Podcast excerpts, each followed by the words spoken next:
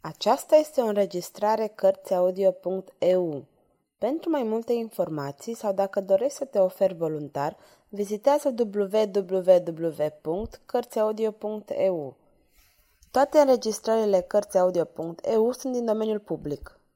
Michel Zevaco Crimele familiei Borgia Capitolul 8 Călugărul după prezentarea pompoasă și ironică făcută de baronul Astor, mulțimea de curtezani se întoarse spre noul venit.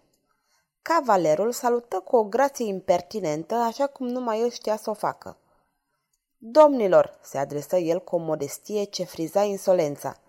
Domnul baron Astor este prea bun când îmi face onoarea de a-și aminti cele șase lovituri primite. Astor păli și cu o privire rugătoare aștepta salvarea de la prietenii săi. Era clar că pe terenul aluziilor și ironiei nu se putea lupta cu cavalerul. Un tânăr se apropie și, salutându-l pe Ragaston, Deci, domnul cavaler a venit, cum ai spus Astor, să ne dea lecții de scrimă?" La dispoziția dumneavoastră, domnule," zise Ragaston cu politețea sa impecabilă. Fii atent, dragă Rinaldo," zise Astor râzând. Domnul are o poreclă teribilă, îi se spune cavalerul spadei. Hohote de râs izbucniră în apropierea lui Ragastă. Pe cuvântul meu, vreau să mă conving dacă acest nume se justifică. Nu veți reuși, domnule, răspunse Ragastă. Și de ce, mă rog? Fiindcă n-am chef să mă bat. Spuneți mai bine că nu vreți să vă bateți. N-ați înțeles. Spuneam că nu sunt dispus decât să vă dau o mică lecție, de care se pare că aveți mare nevoie. Se făcu o liniște de plină și fiecare aștepta urmarea provocării. Cavalerul continuă. Din nefericire, ieri am făcut un legământ. Acela de a nu vă expune? Văzând ce pradă ușoară sunteți voi, italienii, m-am hotărât să nu mai o mai duelez decât cu doi adversari deodată. Un murmur amenințător străbătu mulțimea. Pentru spada mea e nevoie de două săbi, cel puțin. Trei săbi scânteiară, printre care și cea a lui Rinaldo. Am cerut două, mi se oferă trei. Accept dacă mi se oferă. Își scoase de îndată sabia și luă poziția de luptă. Strălucea de curaj și îndrăzneală. Domnilor, pentru azi numai o lecție. Veți vedea cum trei spade descriu curbe elegante în spațiu. Atenție! Una! Unul dintre cei trei spadasini scoase o exclamație furioasă, spada îi fusese smulsă din mână. Două! continuă cavalerul. Spada lui Rinaldo zbură. Fandând spre cercul de spectatori, acesta încerca să-i prindă arma, dar spada era ruptă. În momentul în care se aplecă pentru a o ridica de la pământ, un călugăr se apropie de el. El scoase de sub pelerină o sabie strălucitoare, întinzându-i o lui Rinaldo. Iată una care nu se frânge. Pentru onoarea Romei, pentru salvarea noastră, atingeți-l pe acest insolent.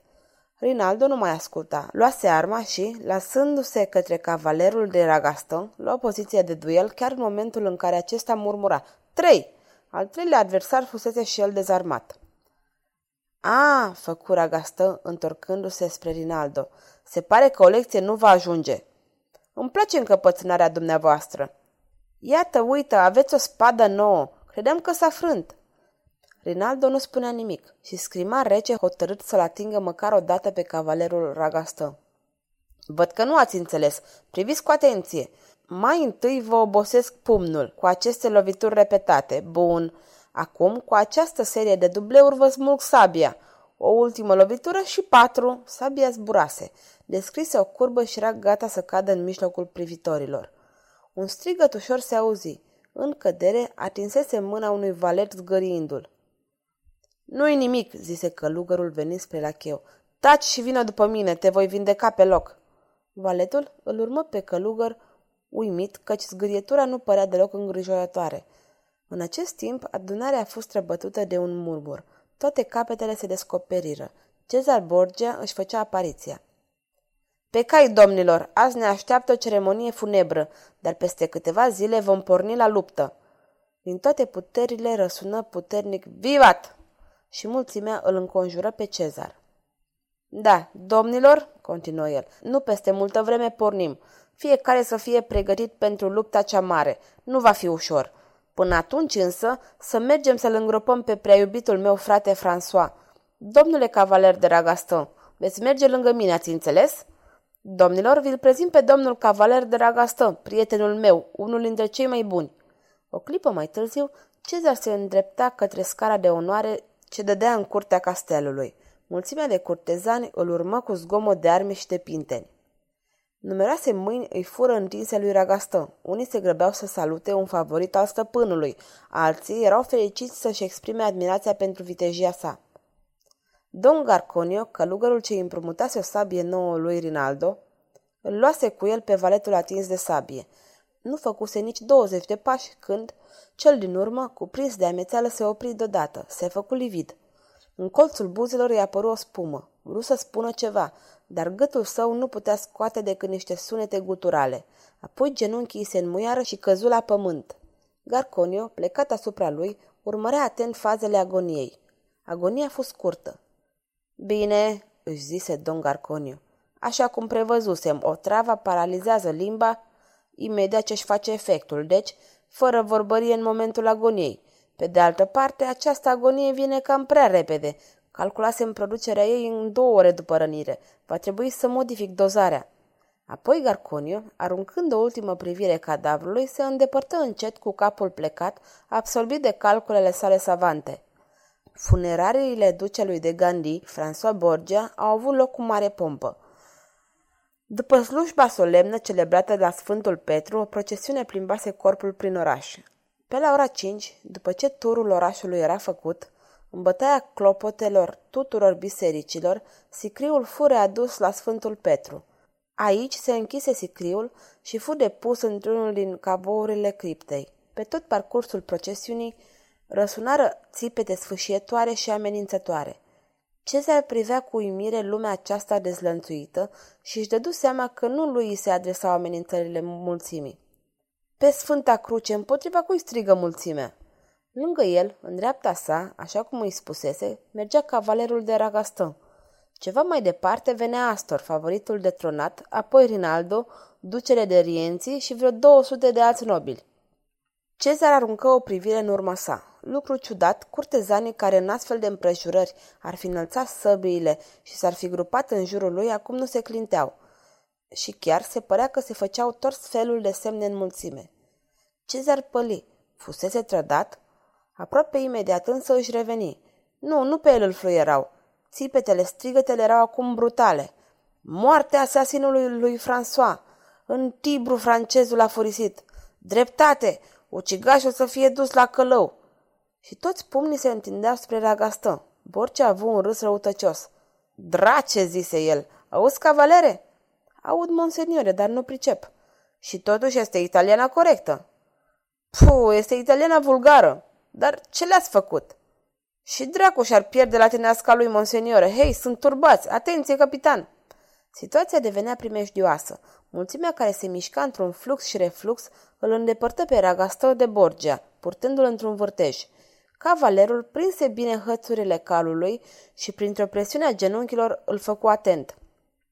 Borgia vrut să se întoarcă să dea ordin de a fi alungată mulțimea, dar se văzu înconjurat de curtezani. Rinaldo prinse hărțurile calului și spuse La castel, monseniore, vom reveni cu forțe pentru a potoli această rebeliune, altfel vom fi striviți. Ragastă rămase singur și se întreba de ce mulțimea l-a acuzat de asasinatul ducelui de Gandhi. Nu-l văzuse pe Garconio, care, deghizat în țăran, alerga de la un grup la altul, dar observă că este încercuit din toate părțile și se gândi iarăși că nu-și va vinde ieftin pielea. Imaginea primăverei flutură o clipă prin fața ochilor săi. A avut un suspin de regret. Ba, șoptește el, puțin prea devreme, puțin prea târziu, puțin îmi pasă, să le arăt acestor smintiți cum este sabia și curajul său. În același timp se cambră, înfipse pintenii în pântecul lui capitan, care neobișnuit cu asemenea tratament se cambră, sări și trecu apoi rapid prin mulțimea furioasă. Într-o clipă, în jurul lor se formase un cer gol. Urlete de mânie se auziră gemete furioase. Capitan pognise cu copitele cete de maxilare. Ragastă răspunse strigătelor cu un hoho de râs.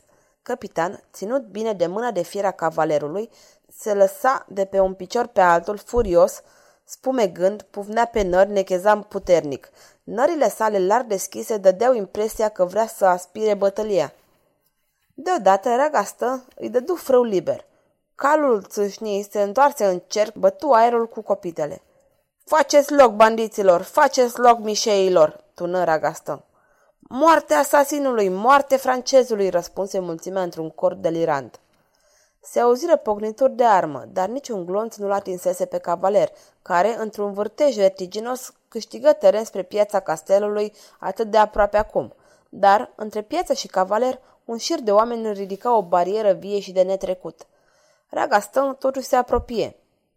Deodată văzu un bărbat că se apropie încercând să-i taie frâul lui capitan cu un cuțit ce mânuia cu dibăcie. Ragaston se crezu pierdut.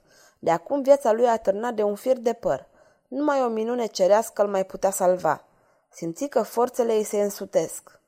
În momentul în care omul cu hangerul se năpostia asupra lui capitan, se aplecă fulgerător și prinzând omul de cintură, îl ridică și îl așeză de-a curmezișul calului. Omul nu era altul decât Garconio, dar Raga stă nu-l recunoscu, fiindcă n-avusese timp să se uite la el. Porni drept spre bariera vie care își înmulțise și injuriile.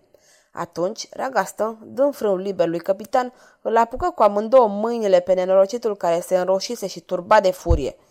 Îl ridică deasupra capului și cu brațele întinse se ridică în scări și cu un efort supraumenesc îl catapultă în violență deasupra asediatorilor.